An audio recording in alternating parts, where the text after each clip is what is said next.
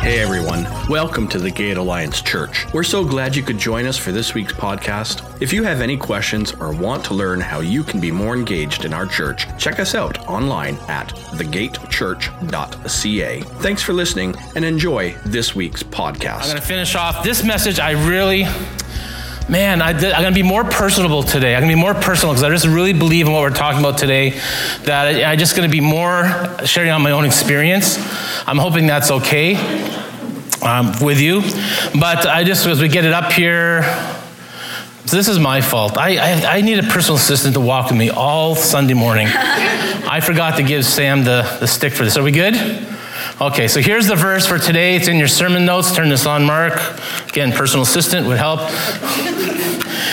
This is what Jesus says, but if you remain in me and my words remain in you, get this, you may ask for anything you want and it will be granted. And we like the latter part of that verse. We get excited about the fact that we can ask Jesus for anything we want and he will give it to us. We say, preach it, we get behind that. But some of us might approach it differently and think, well, we have some reservation. It's a nice saying and I kind of believe it, but is it true?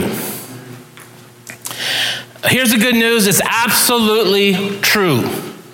Jesus promised this to you. Jesus does not break promises, but you need to know and understand that there is this important precondition attached to the promise. There is a prerequisite that we got to understand today, and we will understand today before we begin asking Jesus for anything. And it's not, it's not a compromise, it is a blessing. So this is this is what I want us to know today. The precondition, the pre- prerequisite found is found in one simple word, and the word is this. How exciting! that word is rhemata, which is a, a the, the, Greek word based on the word rhema, and um, rhemata is found right there in the verse. It means words.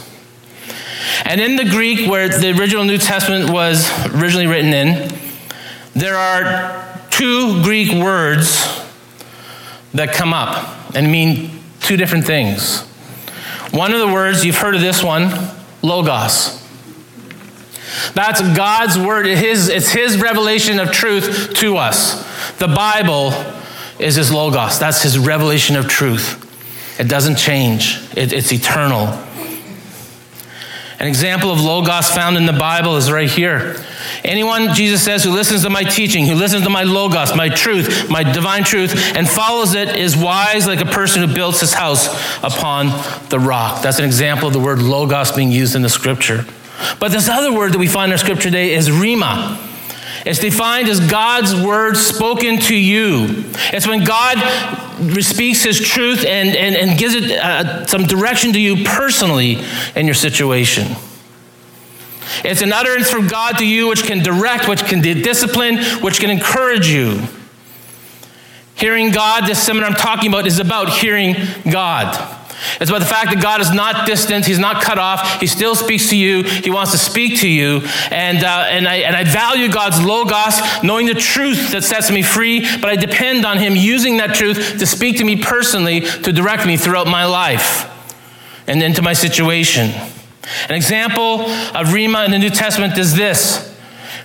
Peter, when he, when he uh, denied Christ three times, and immediately the rooster crowed the second time, suddenly Jesus' words, that's the word Rhema, flashed through Peter's mind. Before the rooster crows twice, you will deny three times you ever knew me or know me. And he broke down and wept. So that's when Jesus said to Peter, You're going to deny me three times. That's my Rhema to you. It, this is what you're going to do. And Peter goes, No, no, no, no. Jesus says, Yes, before you hear the crow twice. And as soon as he heard the crow twice, he realized he had denied him.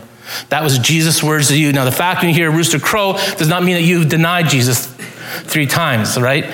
But that was his word specifically for Peter in that situation. That, that was a rhema for Peter. Now, here, I want to stop and make sure you get this. So I'm going to pause for dramatic effect.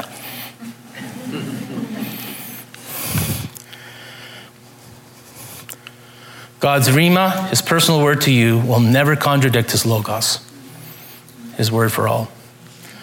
That is key. His Rhema, when he speaks to you personally, directs you, it will never contradict what he says in the Bible. I'll give you an example. This is one that happens today. And, and, and God's Logos, His divine truth, He says this to us Do not, oh, I missed that. Oh, it's the wrong one. Yeah. No, Mark, where are you? There we are. Do not be unequally yoked together with unbelievers. For what fellowship has righteousness with lawlessness? And what communion has light with darkness? And we often take that. We know that God is speaking uh, not only of relationships, but certainly marriage relationship. And how believers and followers of Jesus are not to marry non-believers. If and if we are to marry non uh, marry unbelievers, that makes sense. Then we're, we're not to marry them. That we would not date unbelievers because you know if it doesn't lead to marriage, why are we even spending time dating someone if we don't think it will ever lead anywhere? We're just wasting our time and, and their time. So the Bible refers, he refers to a believer and a non believer coming together as being unequally yoked. So when two oxen are yoked together to pull a plow, you want them to be on the same page. When two oxen are yoked together to pull the plow, you want them to have the same intention, holding the same goals about what is to be accomplished in this field today. And you want them to agree what the role is, what their purpose is. And if one oxen is working from a different agenda, saying going this way, and the other says going this way, there's going to be trouble. There's going to be chaos. In the same way, God's Logos says we're not to be unequally yoked in marriage. If one is a Christian whose top priority is to follow and obey Christ, and the other isn't, have that agenda, there's trouble, there's chaos, there's tension. There will be tension and trouble because you're living from two different outlooks on life. So, this is why I'm making this point. If a professing Christian were to come to you and say, I believe God is telling me, He's giving me Rhema, it's okay to be in a relationship with a non believer, you have every right to say, that's not God telling you that. Because God's Rhema will never contradict his Logos. See that how important that is? It doesn't get free license. Say, God told me something that, it not, not if it contradicts his word. God won't declare the truth of being unequally yoked in his Bible and tell you to go be unequally yoked. So I want to make sure we understand that. I feel very, very strong about the role that his Logos plays, his truth, his word and his rhema, his direction, his word to you that plays out in our life. The first time, I'm going to be very open, but the first time I remember experiencing God's rhema in my life, I was about, I think, 13 or 14 years old. And I remember coming home from somewhere on New Year's Eve, and I was the only person home. And so I began to pray to God that night for things to accomplish over the year. Now, I was a young Christian. I went to church faithfully, but I had no youth group. I had no other, I didn't even know another Christian youth my age at this point. And so while I knew the Sunday school stories, I didn't know a lot of the Logos. Uh, some of the truth, some of the, the, the things that, that God would want us to know that are true for us in our life. I loved Him. I faithfully attended church, but lacked some understanding. And so I'm saying that because one of the things I prayed for in the coming year was that I could have sex that year. My friends are talking about it. It seems like a good thing. God, I think this would be a good thing to experience this year. That's how ignorant I was. so, in all sincerity, I prayed for this and asked for it. I had no idea about God's logos regarding the matter. I did not know that sex was exclusively for the marriage relationship, that He would bless that, bring them together in union. I did not understand that or know that. I'm sure God had a bit of a chuckle. Hey, guys, come over here. this is what Mark's praying for down there. what I do know is at that moment, as I prayed, God gave me this Rhema He's made it very, very, very clear to me. He said this if you would wait until marriage, he would give me the most beautiful Christian bride to be my wife. I went, Really? That's important to you? Yes, it is. And so I kept his words, his Rhema in me, and I obeyed. And there was a time when I, you know, God would say, Mark, uh, you know, to keep that Rhema in you, you got to practice 2 Timothy 2.22, run away from anything that stimulates youthful lusts. Instead, pursue righteous living, faithfulness, love, and peace. Enjoy the companionship of those who call on the Lord with pure hearts. And so, as in my late teens, as I'm keeping those words, as Rhema in my life, I find myself praying for a wife later in life. I prayed believing for a beautiful Christian woman I could share life with. I could ask for this boldly because, but if you remain in me and my Rhema that I gave you and directed you in stays with you, you can ask for anything. So I asked for that wife.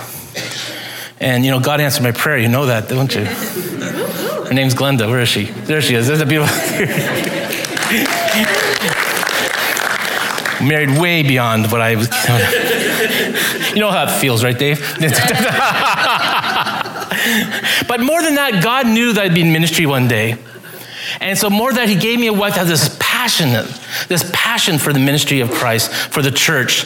And I wouldn't know that at the time. And I'm so glad because we, she is as passionate, as involved, and caring. What you see is what you get. And I remember before God called me in the ministry, I was in Vancouver when I finally, well, Enderby, British Columbia. I said yes to God and to his call to ministry. And I was going to Vancouver in a choir tour. I knew I had to phone Glenda because this was April. We're getting married in August.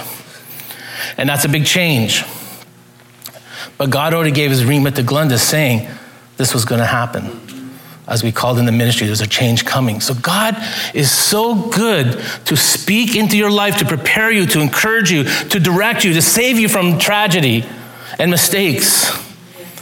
If you remain in me and my words remain in you, you may ask for anything you want, and it'll be granted. I still listen to God today. In fact, just a couple of weeks ago, He directed me and he corrected me because he loves me. I, um, some of you know that my, my dad died when I was about seven years old. And before he died, he was in Scarborough General Hospital, the round hospital around Lawrence and uh, McCowan. I was marrying McCowan.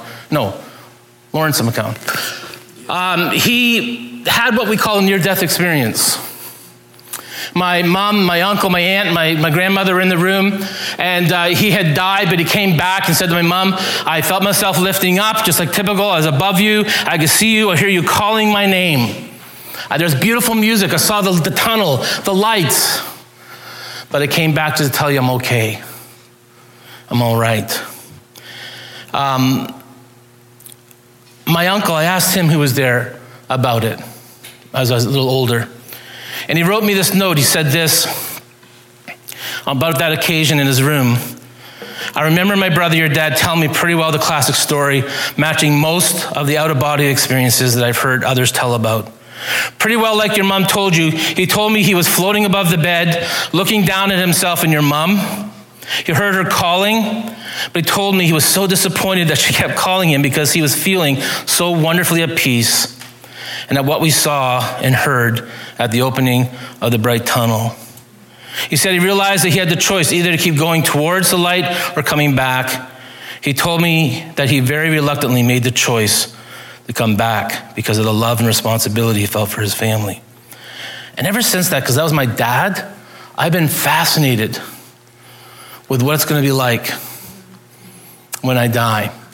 Not just because it happened to him, because I'm going to someday. Do you know that? And I'm going to experience what other people have said they've experienced. Um, some of you might have read the book Heaven is for Real. Uh, it's about four year old Colton who said he went to heaven and came back. And some people are skeptical. I get that because there was one book where a guy was lying, uh, one, one child. But I, I, somehow he knew things about his family that he wouldn't have known unless he, Jesus had told him in heaven. And that's what made it so credible. And so I invited Todd Burpo, the father who was a pastor of the uh, Wesleyan Church in Imperial, um, Nebraska, up to our church.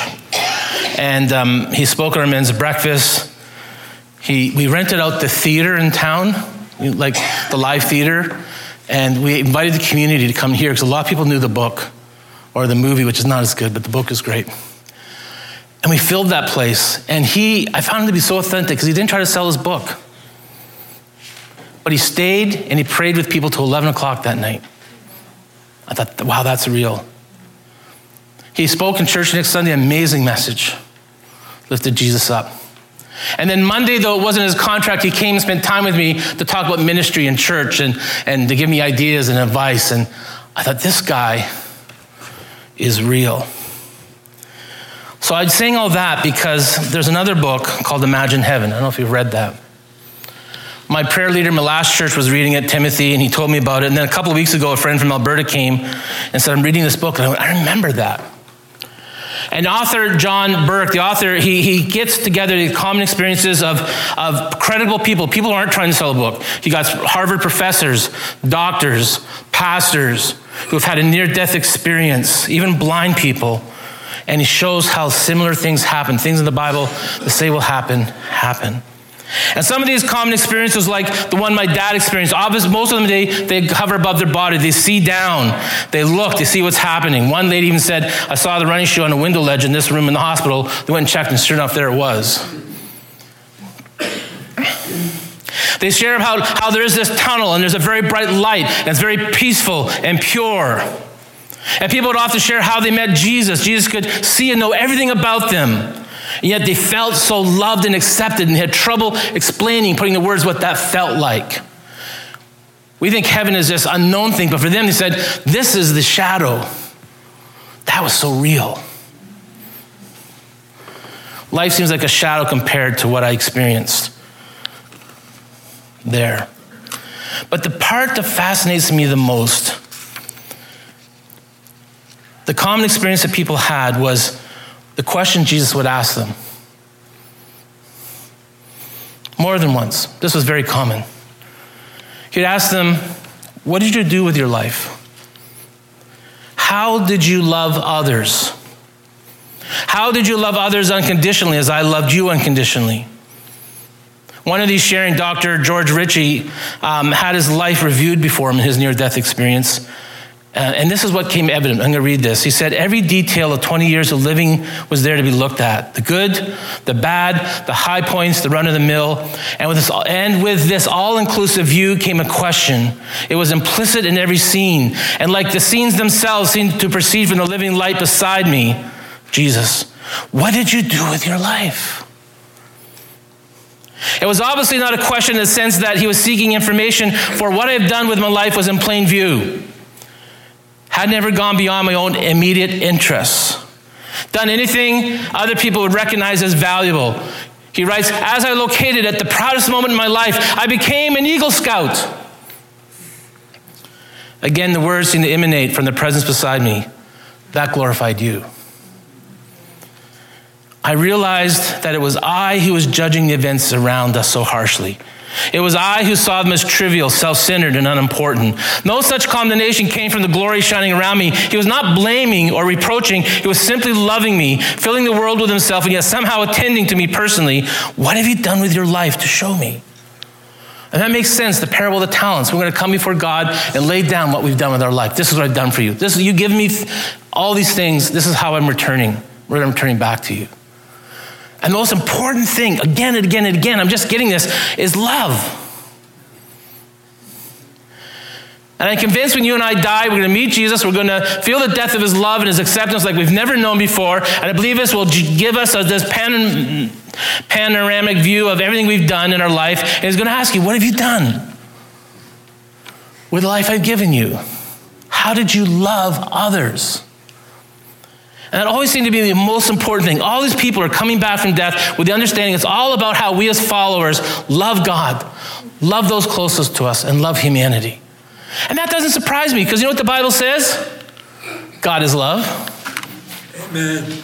Dear friends, let us continue to love one another, for love comes from God. Anyone loves is a child of God and knows God, but anyone who does not love does not know God. Why? For God is love. It shouldn't surprise me that this was the most important thing because the greatest commandment is this love.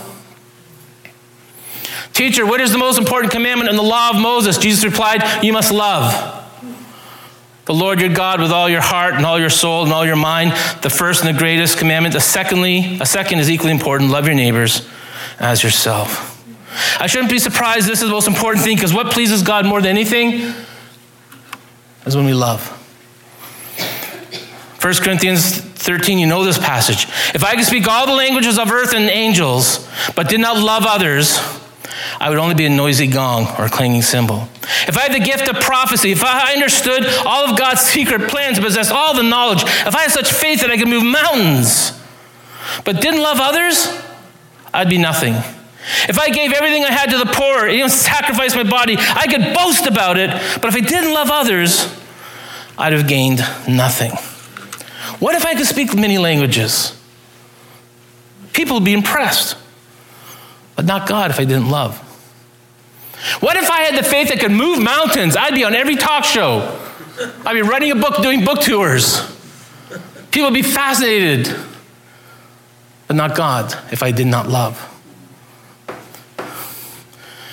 Um, this past week, when Glenn and I were away at the district uh, retreat, during the communion time, which was the highlight for me at the end, an older missionary, she knows Jean um, from um, Guinea. I think that's where she's from. Not Papua New Guinea, but or, Guinea, or not Guinea, the other side of Papua New Guinea. But she came, put her arms around Glenda, and I started praying for us for like five minutes. Just kept praying. And, and, and, in her prayer, she would say, she, I remember her saying these two things. She would say twice, at least twice, even if they don't accomplish great things, may they please you. And the inside, I'm crying out, no, I want to accomplish great things. I'm wired to do great things. Why are you praying that? But as I'm finishing off this message this week, as God brings everything together, I'm realizing God is going to be impressed with great accomplishments. He isn't impressed with the things which bring me glory.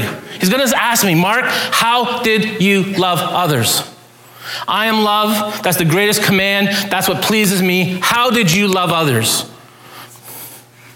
How did you bring glory towards me and not yourself? So I'm, re- I'm, reading this book, and I'm spending it's a Monday afternoon. I'm downstairs, spending some time listening to God, reading this book, praying with Him. And I know that Jesus is going to ask me that question. And in the last two weeks, my church renewal lessons has been on generosity, living generously, giving generously. So that's in my mind. I'm praying over that and praying for about how do I love others. And then, you know, to be very honest with you, I I began, I began to realize that over the last year, I've been very disappointed in some of the financial things that happened in my life because I could not foresee this. I didn't realize there's a cost to do something, to do this. And Glenda would tell you that I get down and grumpy sometimes because of it. And so I'm thinking, how, what cost can I make? What can I cut back because of these, this money that, that I had to pay for things that I didn't know I had to pay for? And um, so I looked at my, I was thinking, well, you know, this, this would be tor- horrible. Yeah. My World Vision child $40 a month. Maybe I think I'll cut that back. I don't know why cable never came up or Netflix. And I thought about that's what I'm going to do, and I thought I'm going to pray that. But I'm thinking, sitting there, thinking about this, and thinking about what God said. How do you love others? How do you live generously? And the phone rang. Guess who it was? World Vision. and goes, Mark, I want you to know you sponsor a child. I want you to know in, in um, Malawi, that right now there's a child, there's a village there we're supporting. They don't have water, they don't have food, and there's this girl named Maria that really needs help, and her family needs help. And I'm listening and saying, why do you know this is important? Why do you know this place is important? Because we sent our people in, we work with local politics, we are politicians, and, and, and we know this is a real need. Would you be willing to add her on to your other person? Yes.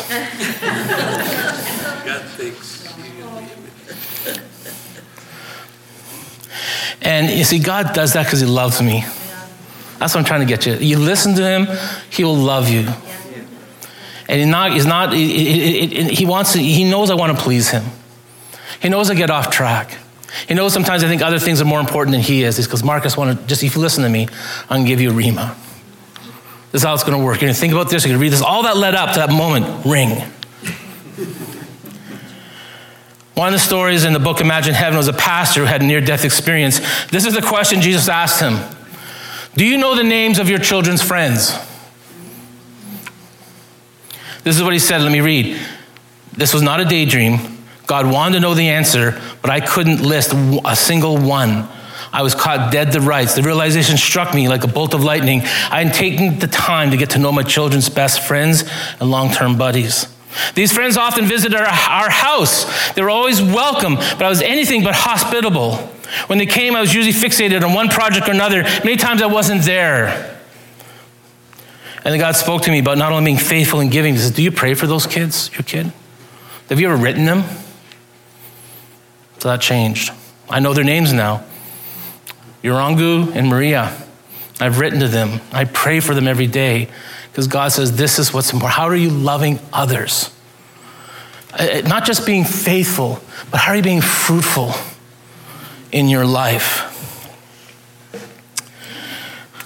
His word, his Rhema, remains in me regarding those kids. And I want to ask you, how boldly do you think I can pray for them now?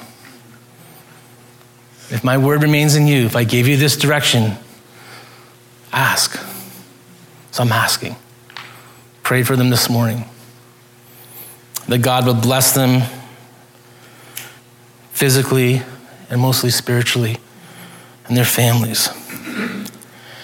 I, I'm so glad you're here today, but I want you to know if the Sunday message is all you're using to grow in a relationship with Christ, you're in trouble. I, I mean that with all love. I love preaching.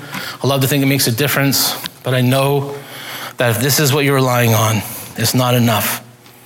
Attending Sundays, not pursuing God and His Word through the week will leave you starving and weak. Kind of like if you ate physical food just once a week, that's how your spiritual food, your life's going to look like. And I, this is a big gathering. I love this. I need this. I look forward to this.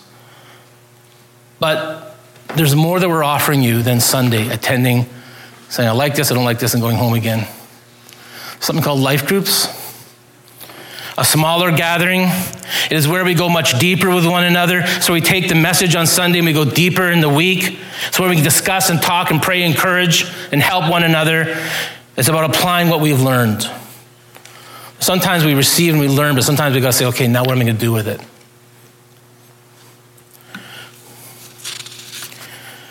You know, in the church, there's a lot of talk right now. Alliance Church and Church Renewal. That day is coming soon where we will not have buildings to worship in. The question is if our buildings are taken away, how will the church carry on? The answer is life groups. That's where we're discipling. That's where we're meeting together. And if all you're doing is attending here, you're going to be in a lot of, you're going to be wondering what to do when the government says we can't let religious people organize anymore.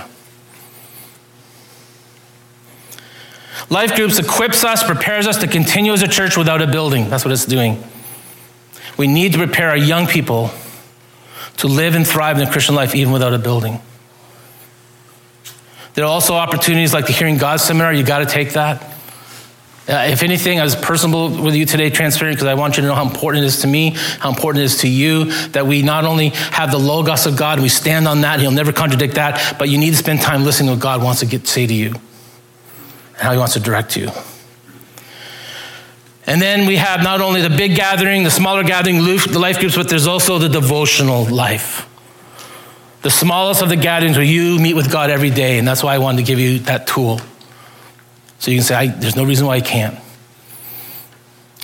There's a story I tell about uh, a flood that came to town. And the waters were rising. And this Christian man was in his house praying, God, save me from the flood. Believing God would save him from the flood. The, the police came up in a big monster kind of a truck. The waters are high, saying, Sir, you got to get out of your house right now. The floods are coming. You'll die. Man said, I'm not worried. I'm praying to God. He's going to take care of me. Waters rose higher. He had to leave the front, the first floor of his house, go to the second floor. Waters were so high. A boat came by. The police came by and said, Sir, get in the boat. The waters are rising. You're going to die. Get in the boat. We want to save you. Because don't worry. I'm praying to God. He's going to take care of me. Waters rose again to where he's standing on the roof of this house. A helicopter comes and lowers down the ladder. Sir, get on the ladder. The waters are rising. You're going to die. It's a flood. Man said, I'm okay, but pray to God. He's going to save me. Waters rose and he died. Stands before God. Says, God, I don't understand. I prayed that you would save me. What happened? God said, I sent you a truck, a boat, and a helicopter, and you didn't take any of them. See what I'm saying? You cry to tell me you want to be close to God. You want, you want that relationship with Him. You want to be so close. Well, in understanding, we're giving you tools. It's called church. It's called hearing God. It's called life groups. It's called devotional tool. So when you stand before God saying, I, I, I just I don't know why I just never felt so close, God's going to say, Well, I gave you these things. And your church is going to, I want to be a pastor of a church who cannot, will not stand before God one day going, Well, I didn't just kind of went through the motions. I'm, no, we want to we want to provide you with the tools to bring you close to God. Um, this is how I've seen it illustrated. Christian life, and in the church as well, like, like a chocolate bar. And that verse today, taste comes, taste see God is good. Jesus is like chocolate. God is so good. God is so good. He's so good to me. God answers prayer. Thank you, Jesus.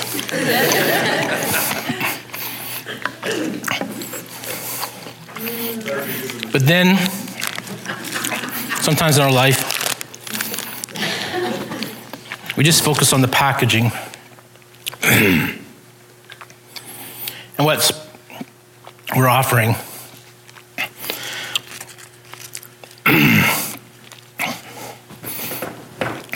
and there's nothing inside. We talk a lot about church, but we don't talk about Jesus. And in church, there are good things that we need to understand. This could represent finances, they're important. Could represent our building, could represent programs, could even represent church furniture. And this is what we give people. So come and taste.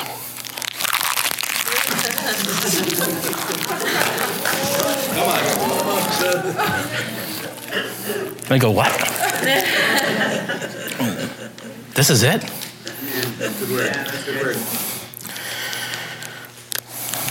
This is important, but you'll all be pointing to this. I think that's what happened to the church of Ephesus. We read about. But I have this complaint against you. You don't love me or each other as you did at first. Look how far you've fallen. Turn back to me and do the works you did at first. If you don't repent, I will come and remove your lampstand from its place among the churches. At the gate, the life of Mark Royall, I also want to point to things that aren't there. I want to be sincere and genuine and keep Jesus the main thing. I don't want to give away wrappers.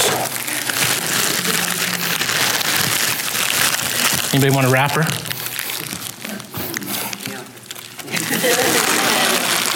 I want to give away the real things.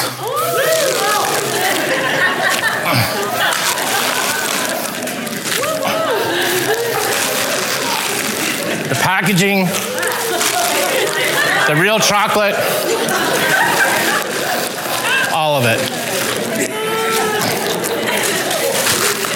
Here, kids.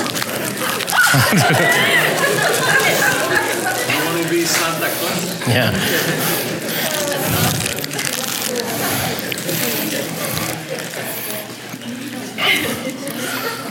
Let's keep. I'm with you. But let's keep Jesus the main thing. We need the other things. They equip us, point us, support us, but let us not just keep talking. When you do this, churches fail, split, leave, because this is not what it's about. Let's keep our eyes on Jesus. Let's hear from Him. Let's spend the time, not just on church and Sundays, but in life groups, hearing God. And there'll be other seminars coming, um, church renewal seminars, and our daily devotions.